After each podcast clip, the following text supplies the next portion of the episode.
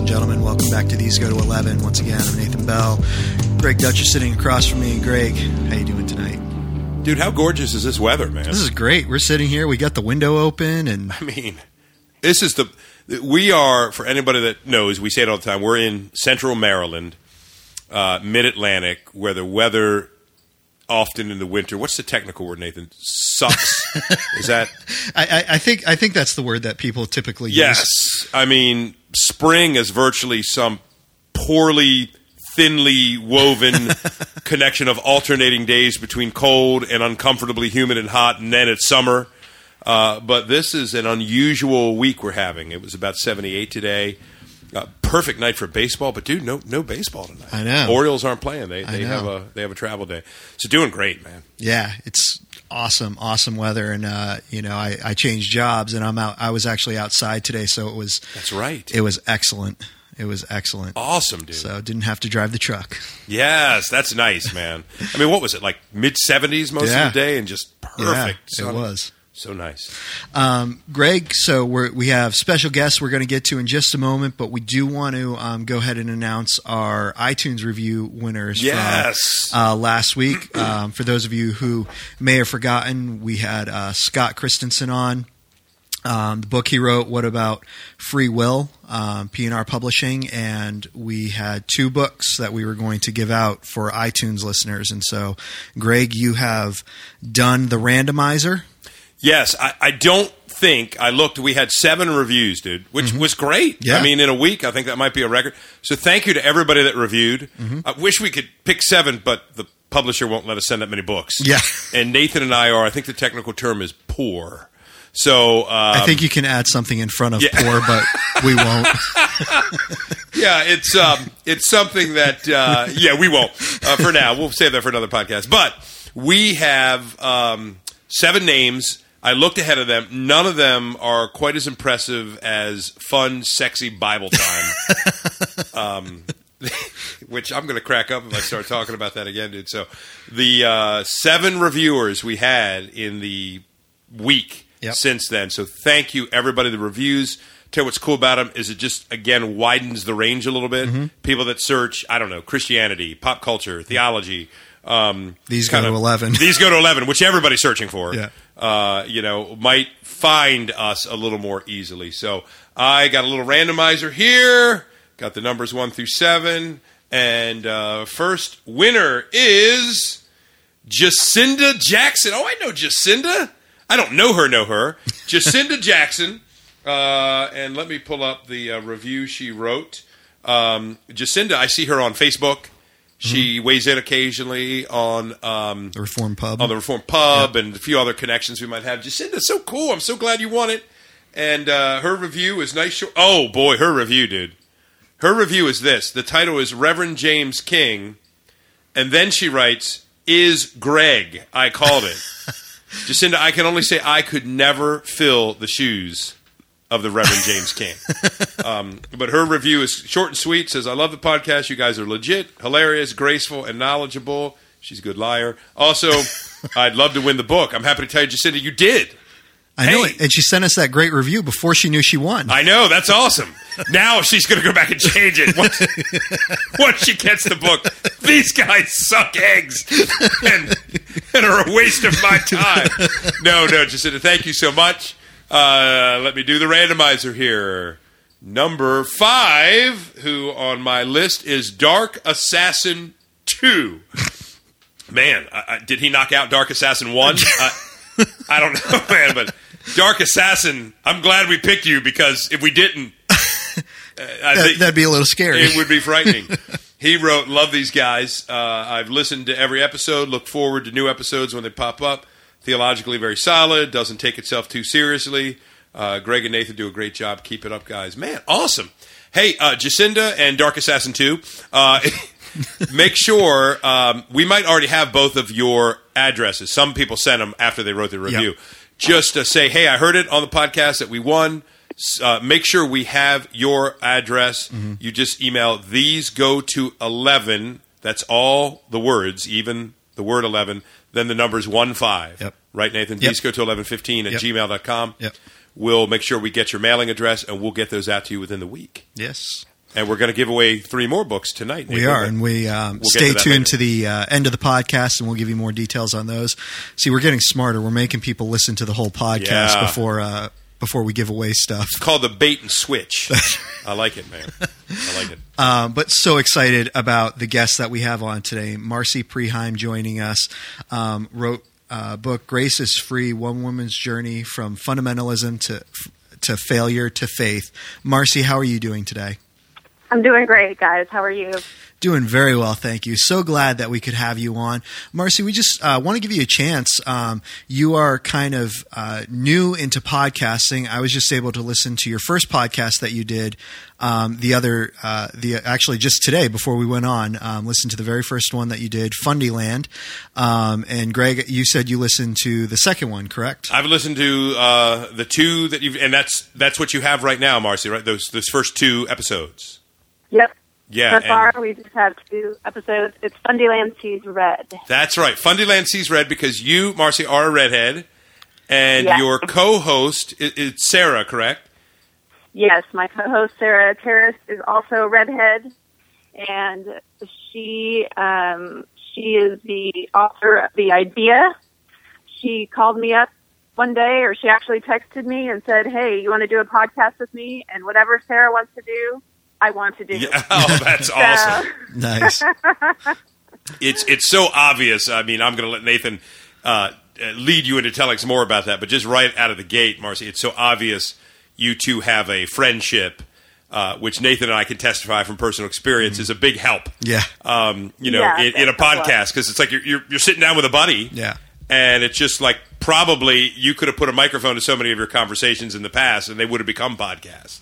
Um, Yeah, I mean, our podcasts are basically like, hey, we should let people listen to our phone conversations yeah, that's right, right. Yeah. yeah, yeah. because We- we, are so interesting. we we would do that too, Marcy. Except I would lose my pastoral position, but that's a different. I'd have to do a whole lot more editing.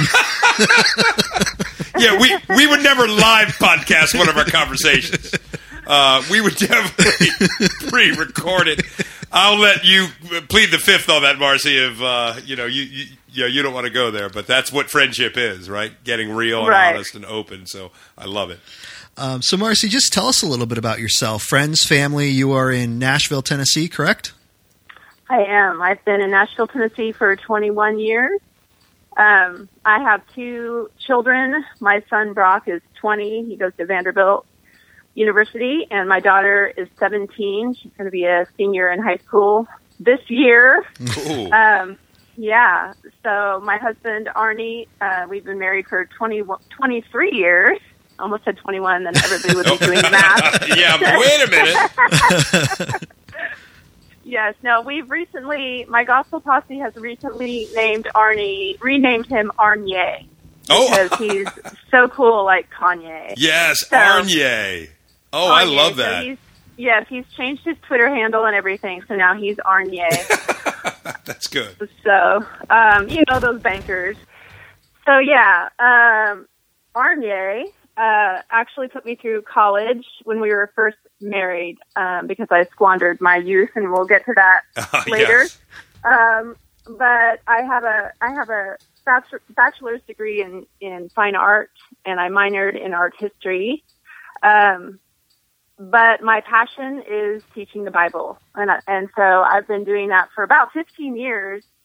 At our church, I've been teaching Bible studies, and I taught for about 12 years. I did a chapel service um, once a month down at the uh, rescue mission for drug addicts and codependents and alcoholics, and um, that was that has been like such a sweet, sweet ministry for me, and actually very um, key in me discovering grace.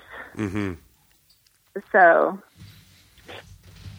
Yeah, and uh, that's one of the main reasons why Greg and I wanted to have you on. Um, like I said, I listened to the podcast, uh, the first one that you did today, um, and it was just uh, you could tell that there is just such a sweet spirit of grace there, and that is where your heart is and where your focus is. Um, now, Greg, before we get too serious here, we've had another strike. Can't believe it, man. Thank you, Dave Shive. Thanks a lot, Dave, for always revealing our show material I know. to the infamous Reverend James King. Marcy, we just got to say we've we've got a commitment. It is an unflinching Yeah. commitment that whoever calls into the show, because you can imagine we get many, many callers, but somehow only one ever makes it. I think I know this guy. Yeah, yeah. Um, we call him a concerned Christian citizen who somehow got word that you were coming on tonight. So, uh, Nathan, you got that voicemail queued up. So, Marcy, with no further ado, we're going to let you in on um, the Reverend James. Uh, friends, it's the Reverend James King of the James King King James uh, Bible believing, teaching, preaching ministries. I'm going to get right to it, friends. The Almighty is hopping mad tonight if you think you might hear thunder. Don't you dare look at the Weather Channel. You just look at the Word of God, which will tell you it is no doubt angels stomping their feet in protest at this vile anti-God camp. now, I have said many times that these two uh, uh, useless sacks of flesh couldn't sink any lower than they already have, but they are showing me, friends, levels of underground realms of hell I never even knew existed. Right, tonight they have on a special guest again, and even though every special guest they've ever had on this vile show was a Satan worshipping our millennial nincompoop, they had at least, friends, at least one important thing in common. They were all men. That's right, men. Uh, weak, pansy, henpecked men, no doubt, but, still men. Or what the King James Authorized Bible would describe as those who pisseth against the wall. Friends, tonight they bring in no such person. They bring on, are you, are you ready for this? They bring on someone of the female variety, what's called a woman. Have you ever heard of anything more ridiculous, more absurd, more unbiblical? And they don't have this woman on to talk about things for which she's qualified to speak on. Uh, uh, uh, casserole recipes, uh, uh, flower arrangements, uh, pillow fluffing. No, friend, she's on tonight to talk about. I can't believe I'm saying it. She's on tonight to talk about the Bible. Can you believe that? I- I- It's like having some pinko comma European liberal on to talk about the history of this once great American nation. a woman on to talk about the Bible, and specifically the grace of God. Friends, make no mistake about it. What she calls grace is really nothing more than sentimental slop. Friends, uh, I have it on good authority. This woman is on record as saying Christianity isn't about whether or not you see a PG 13 movie, friends. I can assure you that it is. At least it is at the King James Tabernacle. In fact, we once excommunicated a, a whole uh, a Sunday school class who went to see that piece of dung that came right out of the devil's backside, uh, uh, the Avenger. So, friends, I can assure you the, the deacons of the tabernacle were avenged when they met with those those parents and their teenagers. Oh, it was a long meeting, friends. By the end, those parents had vowed to triple their tithes for the next year, and the teenagers were forced to spend the whole weekend in the tabernacle youth room watching a 48-hour non-stop marathon of godly films. Uh, everything from uh, Facing the Giants to Fireproof. Oh, you should have seen the downcast looks on those kids' faces by the end of that weekend. I could tell that we had beaten the comic book idolatry right out of their filthy little minds. So, friends, just this woman, uh, her name is uh, supposedly Marcy Preheim. Uh, friends, I can almost guarantee you that's not her husband's actual name. At some point, she made him change it to Pre, so she could infiltrate the church by making people think that she was pre-millennial. I guarantee you, when the research team comes back with a report, friend, I bet that man's name was Post Time, believing his post-millennial nonsense and eating this post toasties, listening to vile guitar music of the stinking devil. anyway, friends, this woman has taken a role that uh, isn't hers. Teaching. Friends, God hasn't gifted women to do a man's job. And that's why I want to speak to the women in the audience tonight. See, I've given up on these uh, two losers, these heretical uh, rejects that run this anti-God cast, and I'm certainly not addressing the guest who has sold her soul to Satan's hands. but any ladies in the audience, I want to assure you that God has called you to a high and holy calling. He's, he's given you ladies an exalted place of service. Why, our denim skirt wearing godly women of the King James Bible Tabernacle find their divinely appointed gifts beautifully fulfilled in the church nursery or kitchen, even changing the soiled diapers of children from godly Bible believing homes or wiping off spilled juice off the sacred countertops of the King James Bible Tabernacle kitchen. Oh, ladies, don't reject such a high and holy calling, friends. Don't listen to this woman. Burn this tape of this anti-Godcast. The tape. And you be sure to visit the King James Bible Tabernacle where you will hear the sweet love of Jesus. Amen. Yeah, uh, Marcy, we're we're sorry you were subjected to that. um, a, a question, Marcy. Uh, have you ever heard anything like that before? Uh, I think that was my my pastor. How did he find me? How did he find me? well, he's told us before he has quite a crackerjack research team uh, that that goes after the guests on this podcast. So he uh, he tracked it down. Wow, Marcy. I mean, uh, how about that? That must have really inspired you here. The the whole highly Yeah. or the, what, what did you say? The whole the the the holy high high, calling calling. That's right. Yeah. Of the church nursery and the church kitchen. I mean, speaking of soiled diapers, Yeah. oh my goodness, Marcy! Thank you for hanging in with that. I'll just say we- we've heard you, uh, uh, Reverend Doctor James King. Um, you're on the record. Thank you. Um, we'll we'll try to move on from there. Uh, You know what I find I mean- interesting? Greg, we always say we're sorry, but we're not sorry enough to not play these. Well, One of these days, Marcy, we might stop. But we're. It's like you know, it, you know what it reminds me of? Like when you've got like a sore tooth, you're in agony, but you can't keep your tongue from like you know Like you- playing around with that sore spot. Yeah. yeah, you can't look away from the the train wreck. No, no, it's like you just keep looking back. That's exactly mm. right. Oh my goodness. I mean, lucky for me, I have a filter that you know when I hear that tone of voice and those words, like it goes into Charlie Brown's. Yes. So Yes. Yes, that, I bet you have cultivated that survival skill, Marcy. I think yes, uh, having read your excellent book, uh, Grace is Free, which we'll talk about in a bit, I, I bet you've learned that and a few other survival skills as well. yes, indeed. Um, Marcy, we just liked for you to talk to us a little bit about um, your conversion experience, how you came to Christ, and um, just just that whole backstory of coming into um, coming into radical grace. Okay. Well, um, I was raised in hardcore Fundyland, um, not unlike what we've just heard. That's scary. Wow. so, I mean, uh, for example, uh, women in the church could not work outside of the home, uh, even if they had no children. Uh, they had men teach even like the three the three year old class Uh huh. so that a woman would not accidentally teach a man who might come and drop his child off or who might be in there helping her. Wow. So it was it was hardcore moralism Yeah. slash legalism, and so as a teenager, you know, you're you're put under all of this law, and you think there's something wrong with you that you can't keep it, and so um, some people were able to fake it well enough to get through, and then there was me, um, and I could not fake it, and I could, and I gave up. I didn't, I didn't even want to try anymore, and so I rebelled um, pretty hardcore uh, when I was a junior in high school.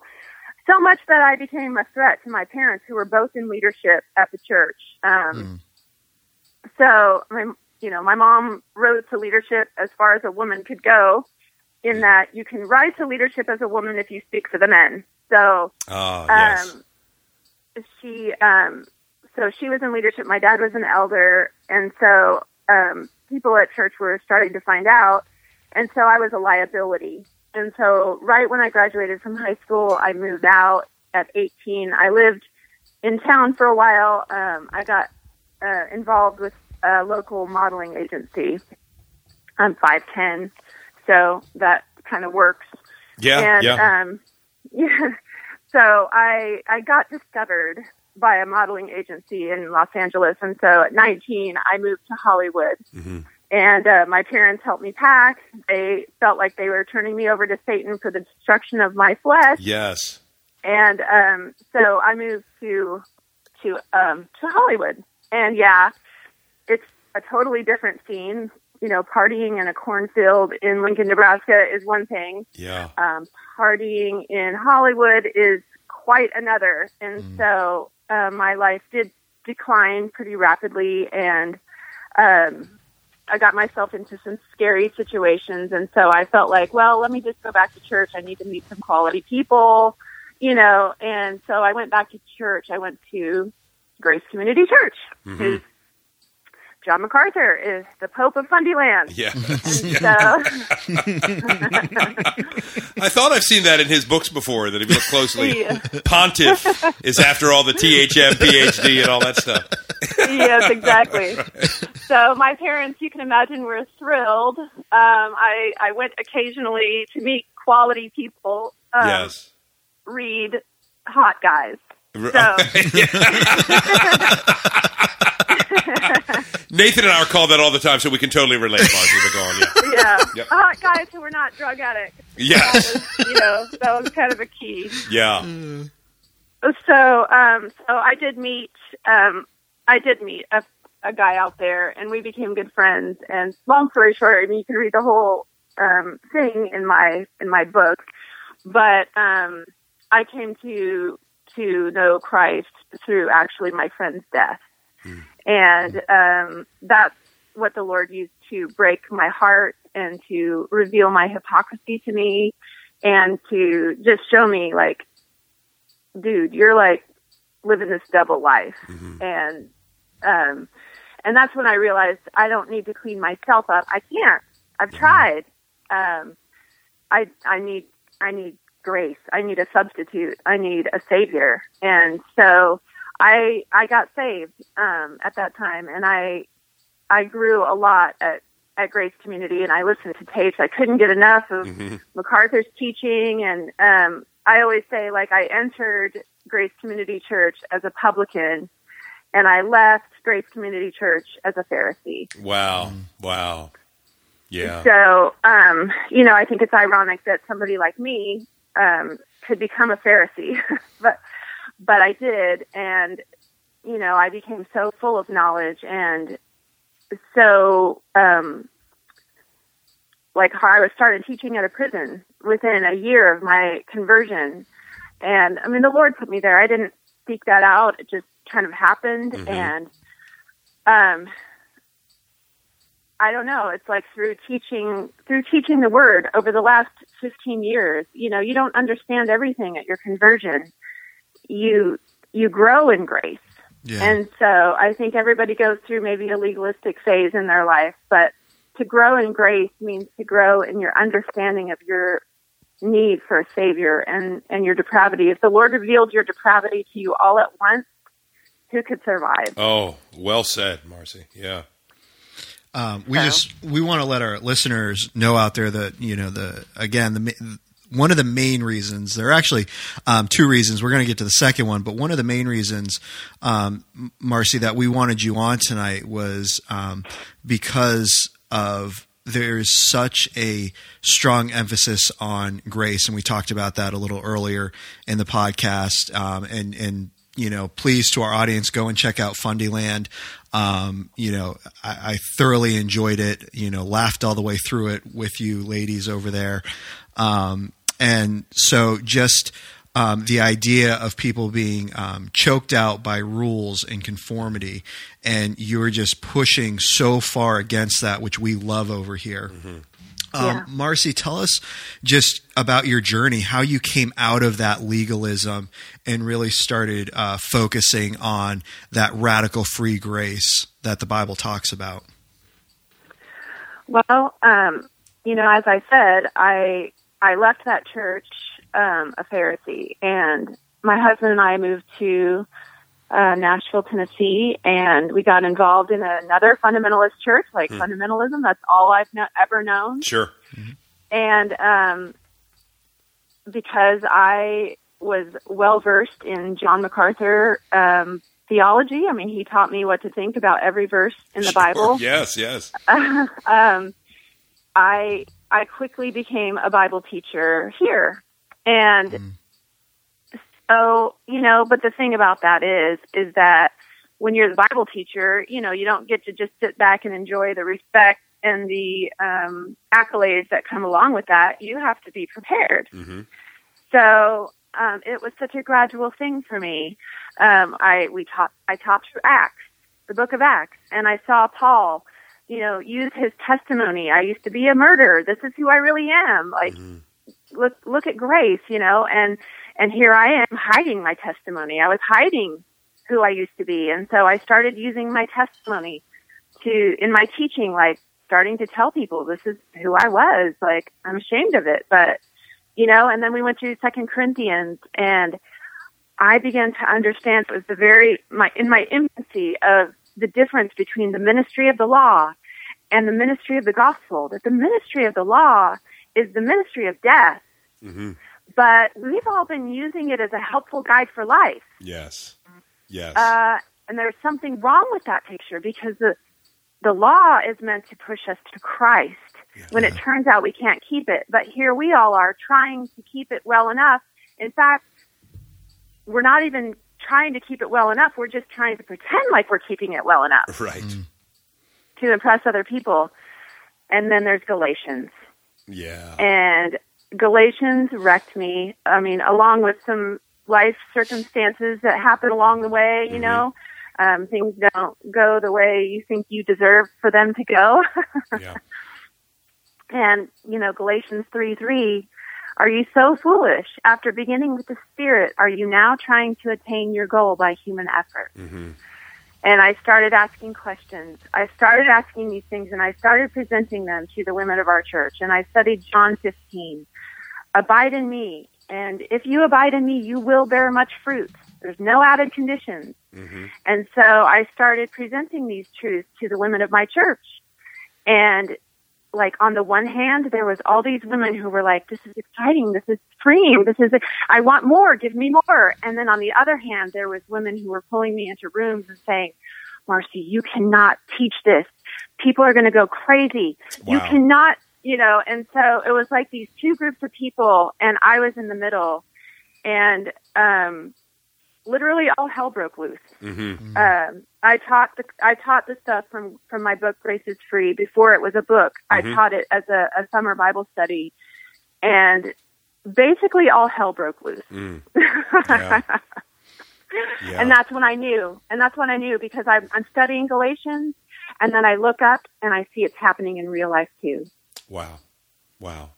Uh, again, uh, for those uh, that are just listening in, n- not just for women, we, we might highlight that because I think Marcy has a, a clear and tremendous heart for women that are in the performance rat trap.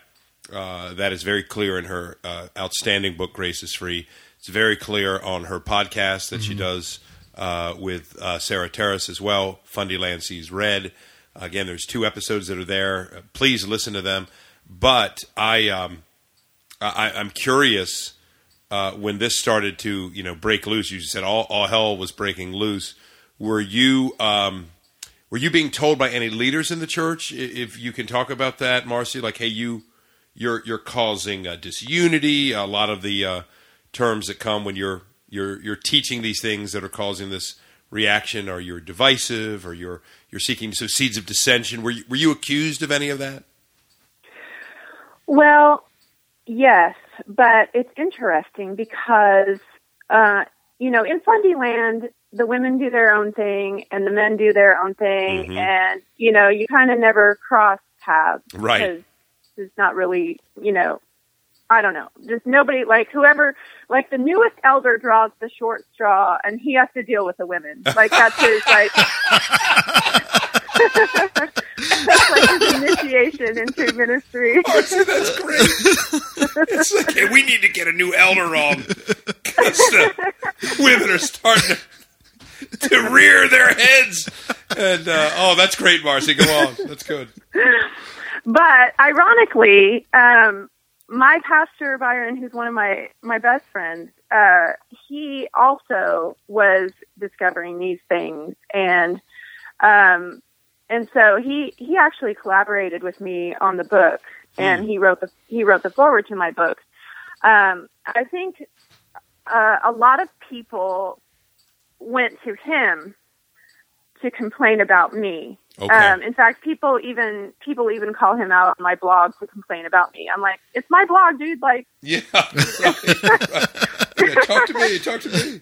Yeah. So I I know that he took a lot of heat, but he he was also really pressing into grace as well, and so he was taking a lot of heat for his own preaching, and um, it just so happened that we both were discovering these things around the same time, and it's like, hey, you know, like we should probably be friends, you know. Wow. Wow. So, um, so yeah, we we both have taken um, a tremendous amount of heat. Our our church has completely split in half.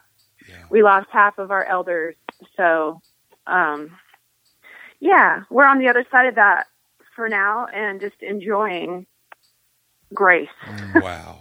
So, so good. I, I want to um, read a quick, eps, uh, quick excerpt uh, for our listeners, Marcy, from the foreword. And, and you're talking, I could say, about Byron Byron Yawn, is that right? Is that how I'm Yes. pronouncing it? Um, Yes. Who writes the, uh, the foreword to your book. And uh, love what he says here is just one paragraph. He says, In this and many other similar ways, we have robbed women within the church of the sincere joy of Christian womanhood. We've kept them back from grace and true freedom. My wife would tear up if she uh, if she was here. Godliness comes from a relationship with Jesus Christ and a transformed heart, not a list. To be clear, grace does not aim to liberate us from our responsibilities to excuse neglect or to deny God's design, but it does aim to liberate us from our tendency to measure ourselves by our performance in fulfilling the duties we are called to do. Our righteousness is outside of us in Christ, not in our relative ability to keep a clean house.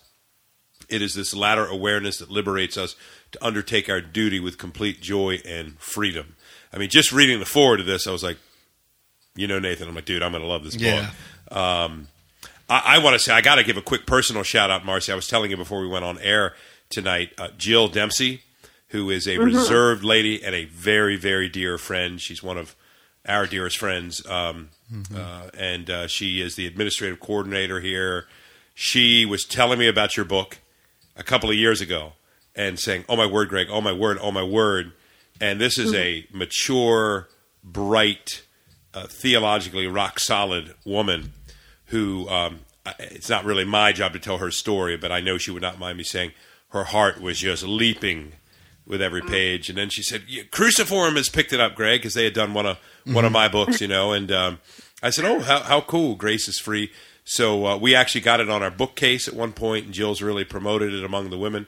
Um, just to let you know, Marcy, I'm going to be promoting it among the men too, because I, I, while definitely you have a heart for women, and that comes out clearly on your podcast with Sarah, Fundyland Sees Red. It, it's obvious to me you, you it's not like uh, you're you're you're going to turn away a guy that says, "Man, I feel trapped in the performance game." Um, oh, I'm sorry, I only speak to women. Um, so I just want to Yeah. say it is it is sometimes women's books get pigeonholed into this. Hey, this is only for women, and I would, you know, I've loved it. So I just wanted to say that. Yeah, I've had men like pull me aside secretly, like looking around to make sure nobody's looking, and just saying, "Hey, thanks for your book. Like I've read it, Right, and right. I it helps me understand women." Yes, yes, yes. It I'm does. like, "Why are we whispering? Right. Why are we whispering?" Well, um, a- absolutely, Marcy. I mean, it's um, it, it is a really, really good book. And were you going to ask something, Nathan? Because I got a question. Unless you want to, No, go ahead. um, uh, if you want to pursue it. Um, we had uh, Elyse Fitzpatrick on a few months ago, Marcy. I don't know if you've read any of her stuff.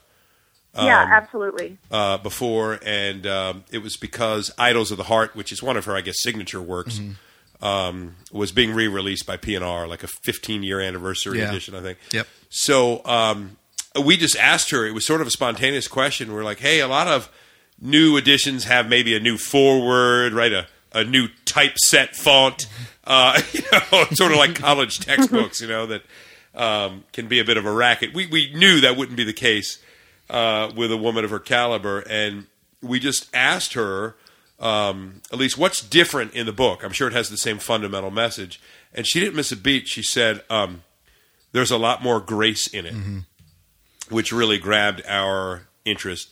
So at the very end of that podcast, it wasn't planned. We had a we spontaneously riffed for ten or fifteen minutes about women, uh, and it was so clear that Elyse's heart for women, very similar to yours, caught up in the uh, keeping up with the Joneses, conforming to what the good Christians do in the church, um, was very much uh, on on her heart.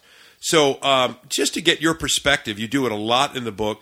Could you talk to us a little bit, and particularly our listeners, how you've seen women hurt, crushed, at times maybe even spiritually paralyzed uh, by Fundyland and its rules? Yeah, I mean, absolutely. Yeah. I mean, in Fundyland, everything gets codified. Um, it's it's um, people are eager to obey God and to please God, and so um, that easily turns into a checklist because the, you know the human heart it just craves law. It wants steps so that so that we can measure how we're doing. Yeah. And not only so we can measure how we're doing, but we can look at the next person and, and compare ourselves and see if we're doing better than them.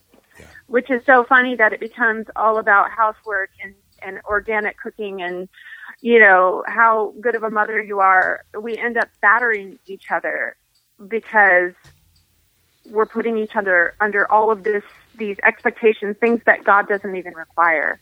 I always think about Jesus and, and Mary and Martha and like, how clear is that? Yes. Martha, mm. you are worried and upset about many things that don't matter. Right. But Mary has chosen what is better. And so, h- how do we get to don't show up to Bible study unless your house is clean from there? Yeah. Wow. you know, where uh, your priorities are, you know, guilt and shame and inadequacy, and which one of us doesn't feel like an inadequate mother? Um, and then to have somebody shame you for, you know, the brand of bottle you're using, or that your child, you know, your child isn't potty trained and they're four years old. You know, like Yes.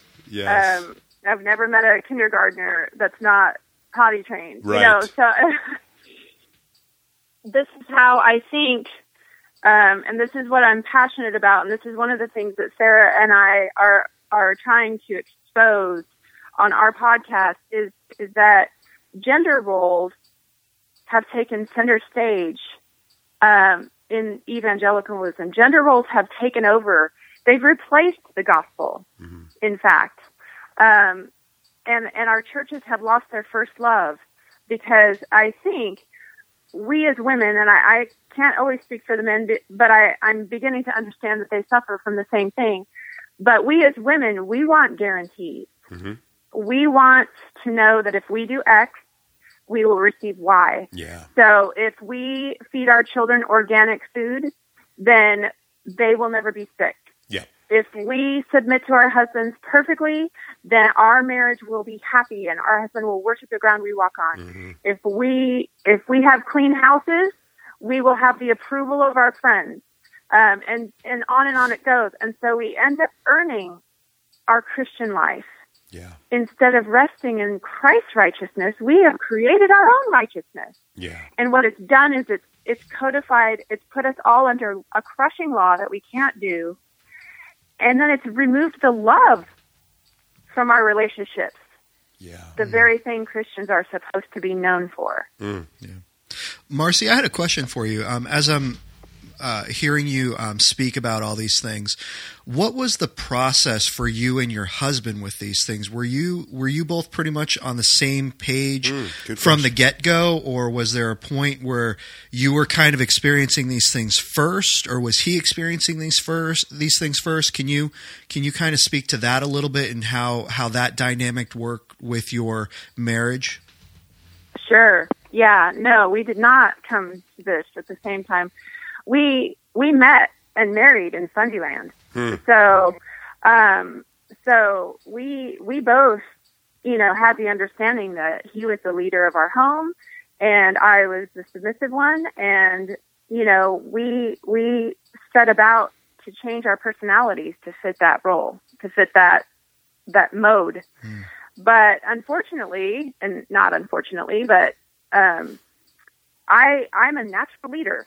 I have the same like I took that personality test. I have the same personality as Napoleon Bonaparte. Wait, now Bonaparte or Dynamite? Because they can be very different Bonaparte. personas. Bonaparte, gotcha. Okay. I'm gonna, go ahead and choose Bonaparte. But- good. Good. so you know so and you know what does a what does a leader usually attract in a mate uh behind the scenes a quiet servant Sure. my husband has the gi- my husband has the gift of mercy Yeah. and so we spent the better part of our life in Fundyland suppressing our gifts because they're not female or male. They don't Right, fit right. right into Fundyland. And so everybody's always trying to get my husband to teach. Yeah. My husband would rather have a root canal than stand in front of a room and, you know, speak in front of people. Yeah. So, you know, I, I was in the word day and night, day and night, day and night, you know, um, because I wanted to be, not because I was guilted into it, but Mhm. because I was the teacher and I have a passion for it. And as the Lord was changing me, I, I was finding that I was unable to suppress my gifts. Mm. And that caused a little bit of a problem in our relationship because he's supposed to be the leader and he felt inadequate to lead me. hmm And so what does that send him into? But it sends him into trying to fake it, trying to trying to act or be somebody that he's not. And um but he's like a magnet for broken people. He, you know, he's um he's very compassionate. You know, he's always got a stream of broken people who just want a piece of his time Mm. and um, you know, just through conversations and struggles and wrestling matches, and you know, he resented sometimes that I went to the Hope Center because his underwear wasn't folded, and isn't that my priority? you know, like Yeah. so um, should my priority be that? But through that wrestling match, we have come to a place where we just have thrown out the terms leader and follower Mhm. or um, submission, and you know, because it's we we mutually submit to one another. We've just thrown all of that out, and we're free to be friends and lovers and um, enjoy each other's company and appreciate why we married each other. hmm You know, like we married each other because we were attracted to things in the other person that we did not possess.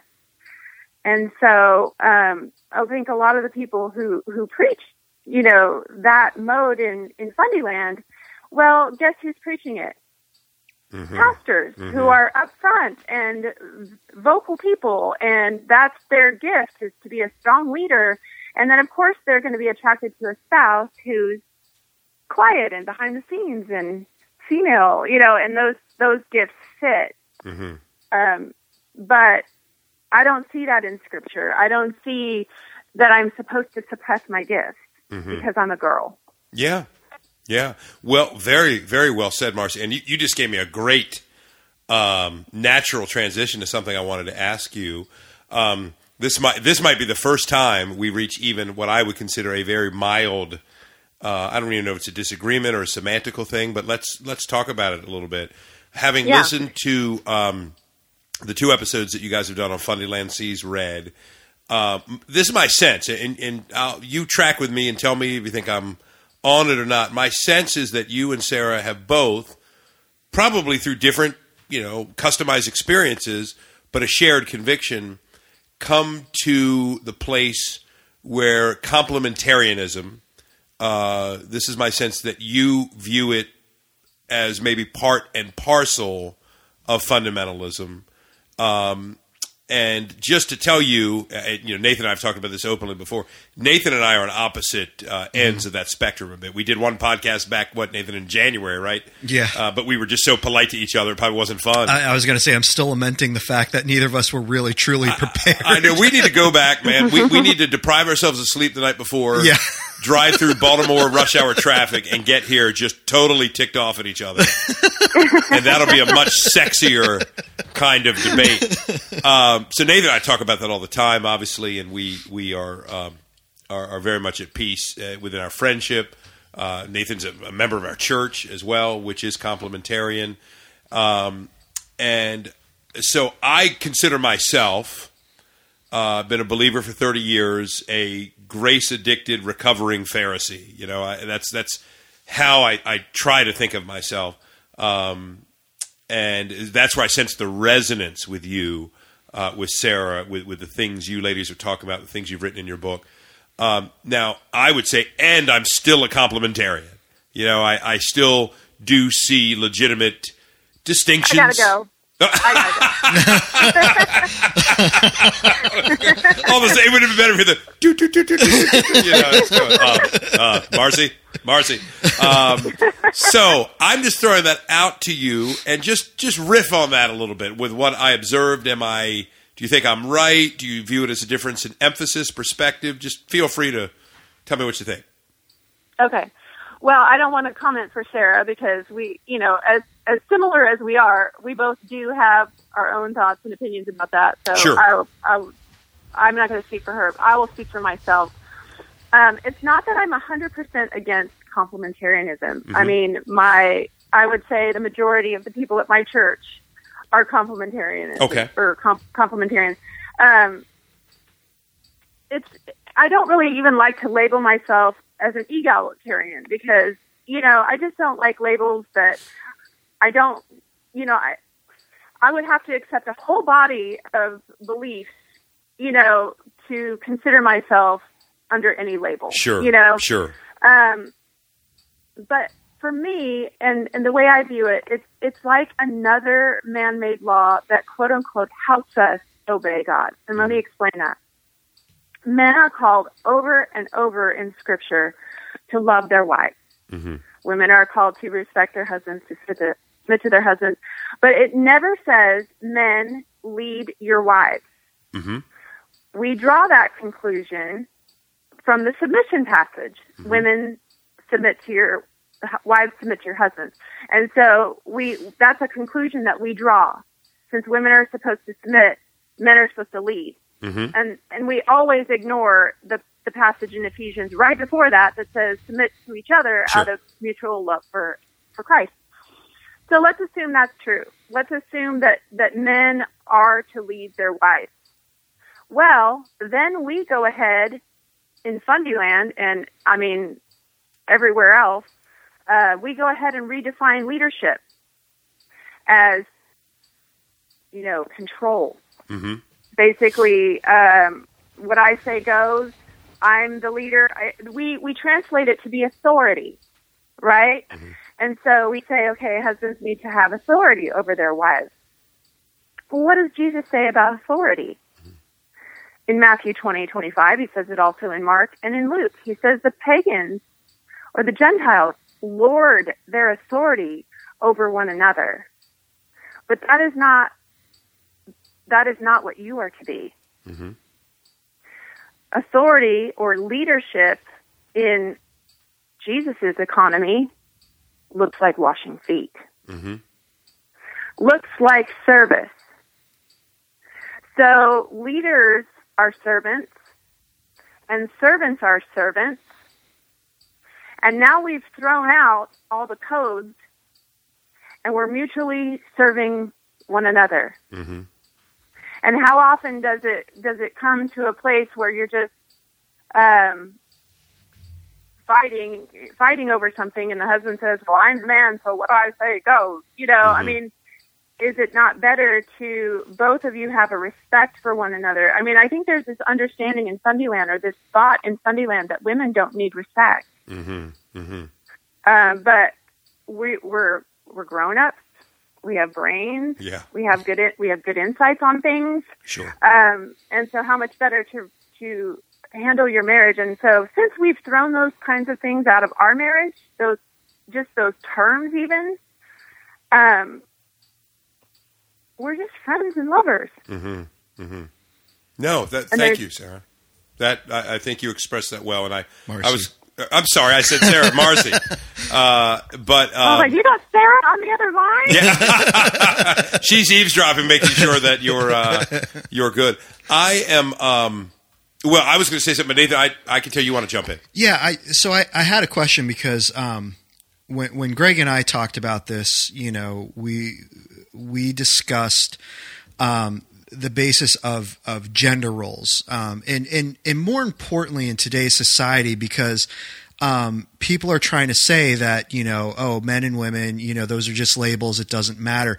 But there are things and and I would even dare say there are things other than physical things that that and and this is from me considering myself an egalitarian um, that that differentiate men from women. And so I think to a certain extent, and, and, and so I just I, I, w- I would like you to be more clear, if you could please. What what would be some of those things that, that you would put out there that that would you know, kind of define men and women as different from one another, other than the obvious physical things that are there. Um, ju- just for clarification, because we are living in a culture and society that just wants to throw everything out the window and just say, "Oh, none of that matters. There aren't any differences." Um, because I know the way that I treat my male friends in in the way that I can joke with them and the way that I can be with them is very different than than the way that I would do things with my female friends. Um, just just purely out of a natural sense, not even out of a you know this is because you know this is what you've been taught. Th- This is just I, I've noticed that my female friend, friends tend to be more sensitive towards things, and so me joking about war and bombs and killing and things like that doesn't tend to go over as well with my female friends like it would with my male friends. Um, so, so could you speak to uh, some of those things a little bit? Yeah, our our men's ministry like killed a pig. I was just like, why? Like, Oh, my who goodness. wants to watch that? Like, who, you know? I mean, were they doing like a Lord of the Flies uh, reenactment, Marcy, or were they?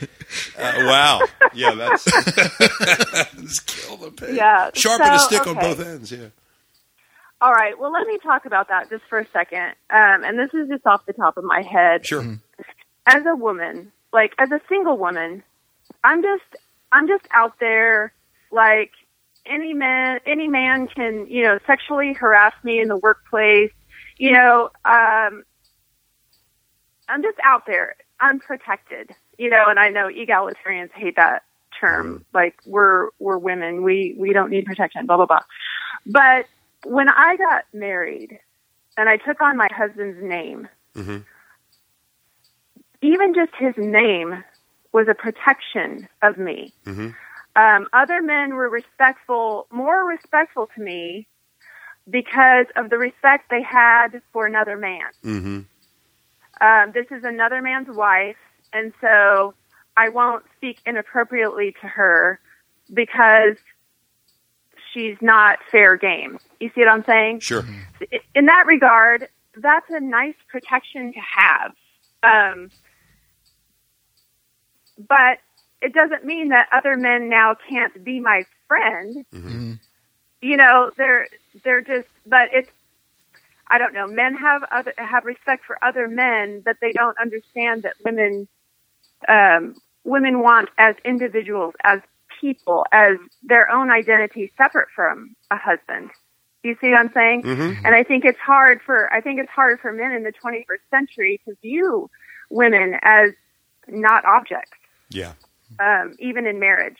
And I think Fundyland um, increases that in the codification. Even shall, shall I go and talk about sex? Sure. Um, Rock and roll, Marcy. I mean, you know, I told you I was going to say something inappropriate. So. um, If that's as inappropriate as you get, we're still doing real good Yeah, here. absolutely, absolutely. Well, well, we don't know what she's going to say That's yet. So we'll yeah, you don't know yet. you don't know yet. But okay, if you think about like in in Fundyland, sex is required, Mhm. which makes it a duty, Right.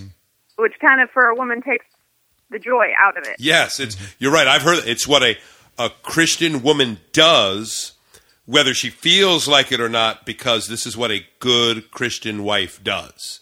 Uh, Right. that- that's what you're honing in on, Marcy. I mean, yeah, I've heard that. We've all heard those sermons for for some time. Sure. Right. But what is sex supposed to be? It's supposed to be an expression of the love of the marriage, not a blow up doll for a man's lust. Yeah. And so, so I think Fundyland has actually, and I think we're seeing this play out. Um, Fundyland has actually increased uh, the problem of male lust by by objectifying women in their marriages as an object of lust rather than an equal party to an expression of love. Mm-hmm. Mm-hmm. So, you know, the difference between men and women, uh, how do we pursue one another? Well, that's different. Mhm. You know, a man woos his wife and encourages her and talks nice to her and, you know, I mean, without an agenda. Yeah. It's, Yeah. it's living honest. And this is the mantra that's going on in our house right now. It's like, we have, we, we have, you know, 40 years of Fundyland in our brains. Mm-hmm. And so half the time we don't even know how to be honest because we're so blinded by what we should be feeling and should be doing Mhm. that we don't know how to express what we really are feeling or what we really are doing. Yes. Um, and so that's that's the heart of it. Um, male or female, it's it's being honest about your sin, confessing your sin to one another, um, being honest about, uh, hey, I don't get away from me, don't touch me. Yeah. Yeah. Oh, there is so much I want to say right now. Wow. Yeah. Yeah. Well, I mean, and I think Fundyland has taught men like it's okay to be a jerk, and your wife still has to, you know, put it on out there. Yeah. So it's everything is codified in Fundyland, and so we're all unlearning this stuff together. And it's Yeah. like I've had so many men tell me like they're afraid for their wives to be set free because they're afraid if they can't motivate her by guilt, she won't cook and clean, and she definitely won't have sex. Right.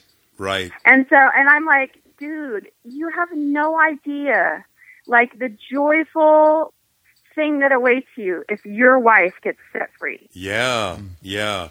Wow, Marcy, so well said. I, I can say and make this even a little easier on you. I was going to say this earlier to, to tie this in a little bit. To here I am. I'm I'm a by the grace of God a grace addicted complementarian pastor. You know to to use labels, and I'm with you on the labels. Labels never fully capture every nuance um, about your unique you know persona and and what you want to represent.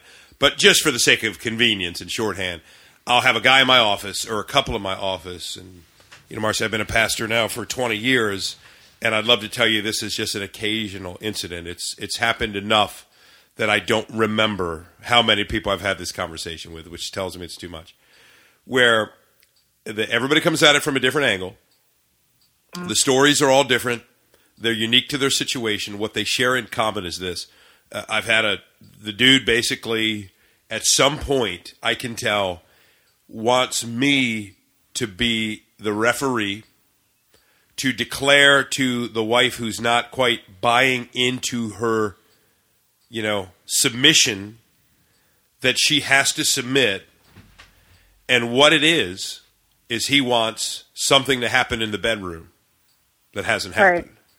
And I've Right. learned Marcy to be blunter and more direct because uh, there's a lot of fear, you know, because you, with this overemphasis on masculinity, which I think I share with you in evangelicalism, that, you know, Driscoll, Darren Patrick, those guys uh, pushed so, so hard.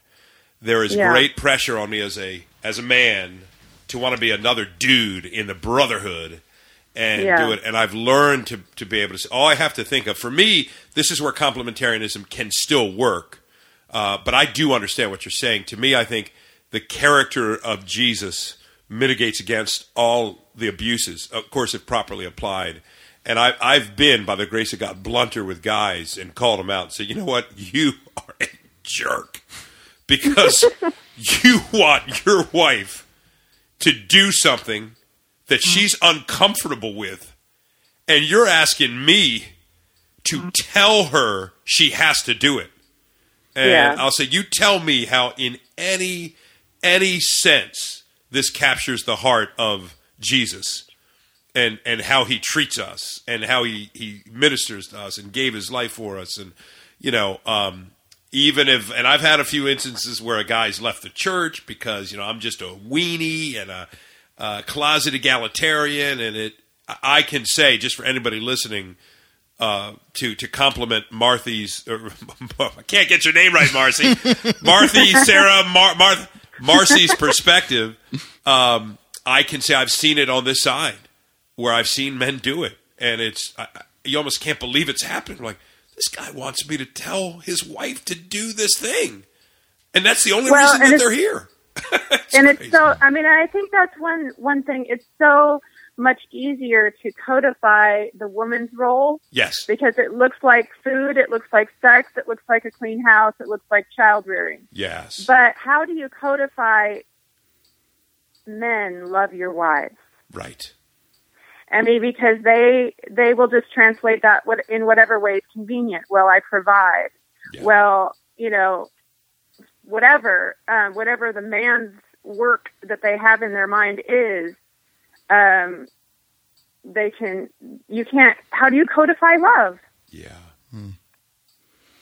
Yeah. So submission is easy to codify, and I think that's that's what you know. I mean, you're basically that's that's the Muslim culture then. right, You know? right. Excellent point.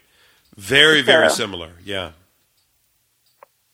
Um, we just uh, want to once again um, say we're talking to Marci Preheim. Uh, Grace is Free One Woman's Journey from Fundamentalism to Failure to Faith, um, put out by, um, and this is where, you know, we do fun, crazy live podcasting, Greg, because I couldn't even remember. Cruciform. Cruciform Press. Um, that, that, that's Greg's. That's Greg's deal right there. Is Right. the uh, the publishing companies. Oh man, yeah, I'm an expert because you know, I mean, between me, my mother, my mother-in-law, I mean, I've sold like six books, man. Yeah, so well, you I, know. I am there.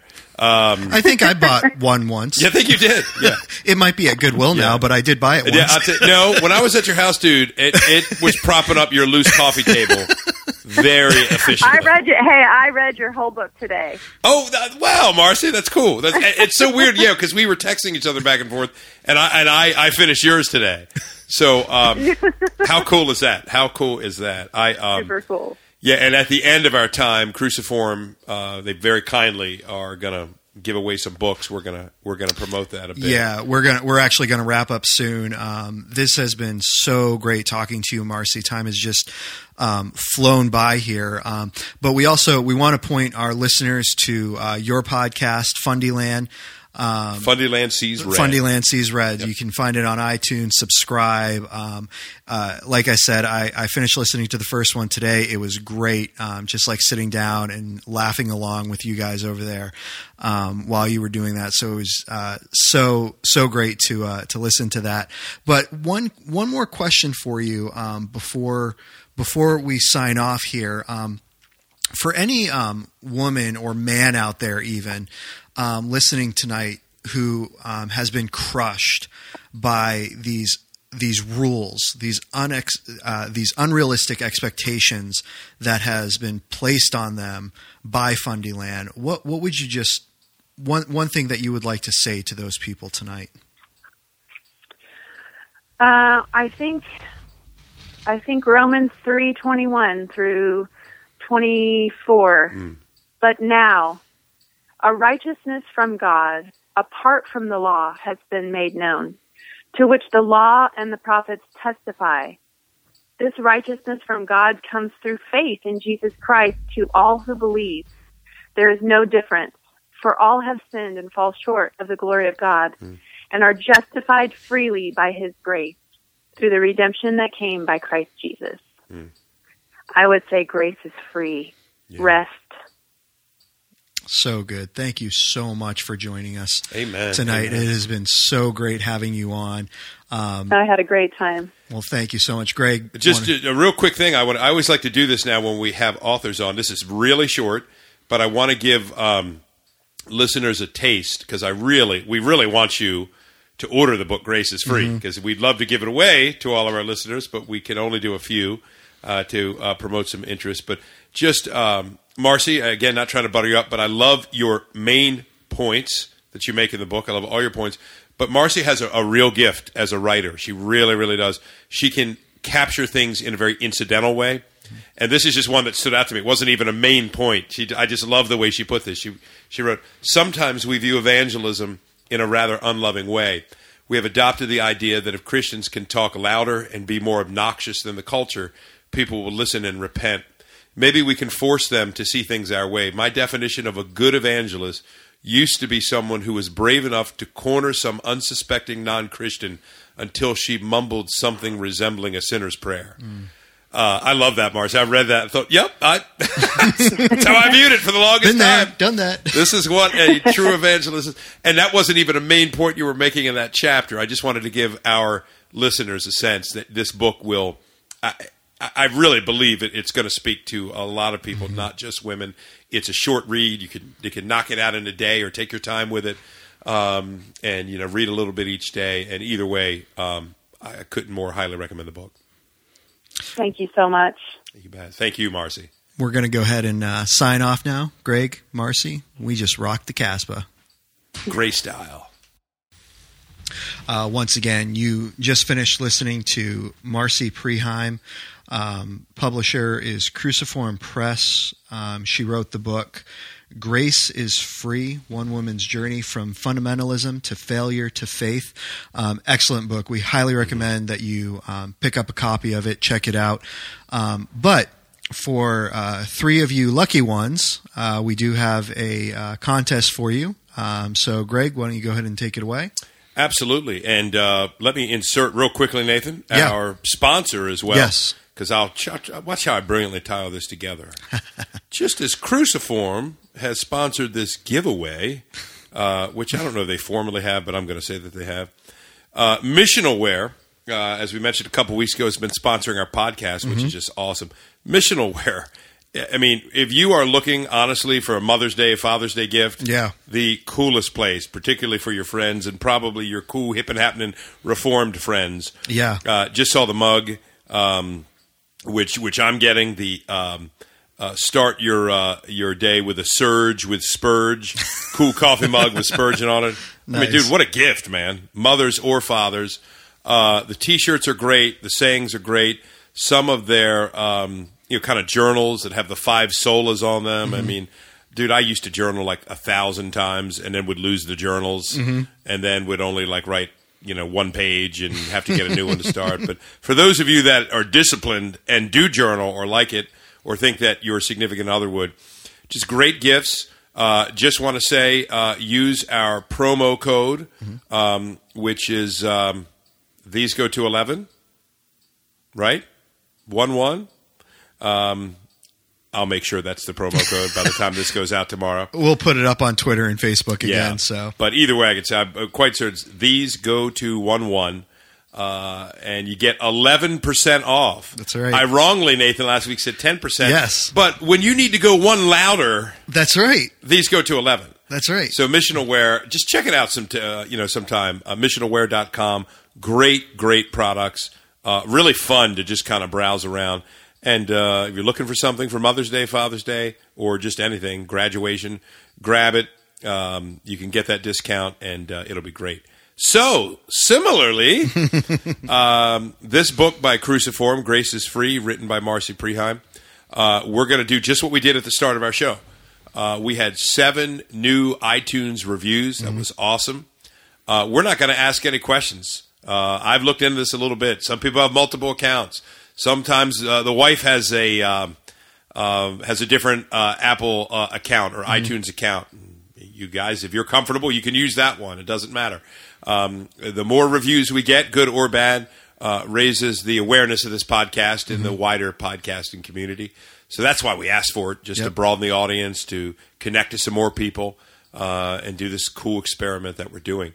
So um, we will do just like we did last week. Uh, if we get two people that write reviews, you're guaranteed to get one. If we get three, you're guaranteed. If we get four, you got a 75% chance that you'll get it. uh, if we get 10, it's a little less. But just go to iTunes, um, look us up under their podcast search. These go to 11. Find us. You'll see the, opp- uh, the, uh, the opportunity to write a review. And you can just plug it in there. Like I said, it normally takes about 24 hours to Yeah. appear. Yep. And uh, then, Nathan, you handle the email stuff that I always screw up. So uh, yeah, once you once you go in there and you plug in your review and you get all that done, um, shoot us an email back. Yeah. These go to eleven, all spelled out. These go to eleven, all spelled out. Then the number 15, one five at gmail.com. These go to eleven fifteen at gmail.com. Some of you might be wondering what the heck the 15 is for. Well, we couldn't just use these go to 11. We tried all sorts of variations on it. And so the 15 is actually the year we started this podcast. Founding year. That's right. Um, so that's that's why we have it there. Um, so these go to 11, then the number 15 at gmail.com. That's um, how you're going to let us know that you wrote a review. Uh, that's also where you're going to send your uh, mailing information to us so that we can we can mail this to you uh, if you're chosen as the winner. And like Greg said, if we only have three of you, we're sending out three books. Yep. All three of you will get the book. If we have four, we'll do our random generator again and um, keep going from there. Um, Greg and I have a personal goal. We want to see 100 iTunes reviews by the end of the year. yeah. Um, we think that's very possible. We think that's very doable. And again, this is so that people can look us up and find us faster. Yeah. So as they're doing uh, searches for these go to 11, as they're doing searches for Christianity, as they're doing ser- searches for religion, the higher review or the more reviews, not necessarily the higher reviews. We'll take any reviews. Yeah. If if you can't stand us, write it. Let let you know we're we're all about controversy on this podcast. Absolutely. Um, but the more reviews we we have um, on this podcast, the easier it is for people to find us, and that's why we want those reviews. So we are going to be making a major push from now until the end of the year. Now we will be asking them for them as well after the end of the year, but our major focus and major push between now and the end of the year is going to be those iTunes reviews. They help a lot, sure do. And uh, if you haven't, don't if it even inspires you to create an account, you don't even have to have a uh, an iPhone to get one. You just Yep. basically go to iTunes. Uh, it'll help you create one there. It's free, um, and it just allows a wider audience to learn of us. And uh, you know the reviews help a little bit more. Some people just rate. I think we have like 62 ratings, 54, 55 of which are reviews. Yeah. You know, the ratings are good too. Uh, but if you can even write a few words, hey, this is why I like it, or this is my question about it, this is where I learned about it, put it out there and it helps. Absolutely. So uh, I think we're uh, I think we're done. We're going to go ahead and sign off for this week. We'll uh, again we'll we'll announce those winners next week um, for the uh, reviews and the book, and uh, I think that's it. Yeah. That's a wrap. We'll see you, everybody. These go to 11.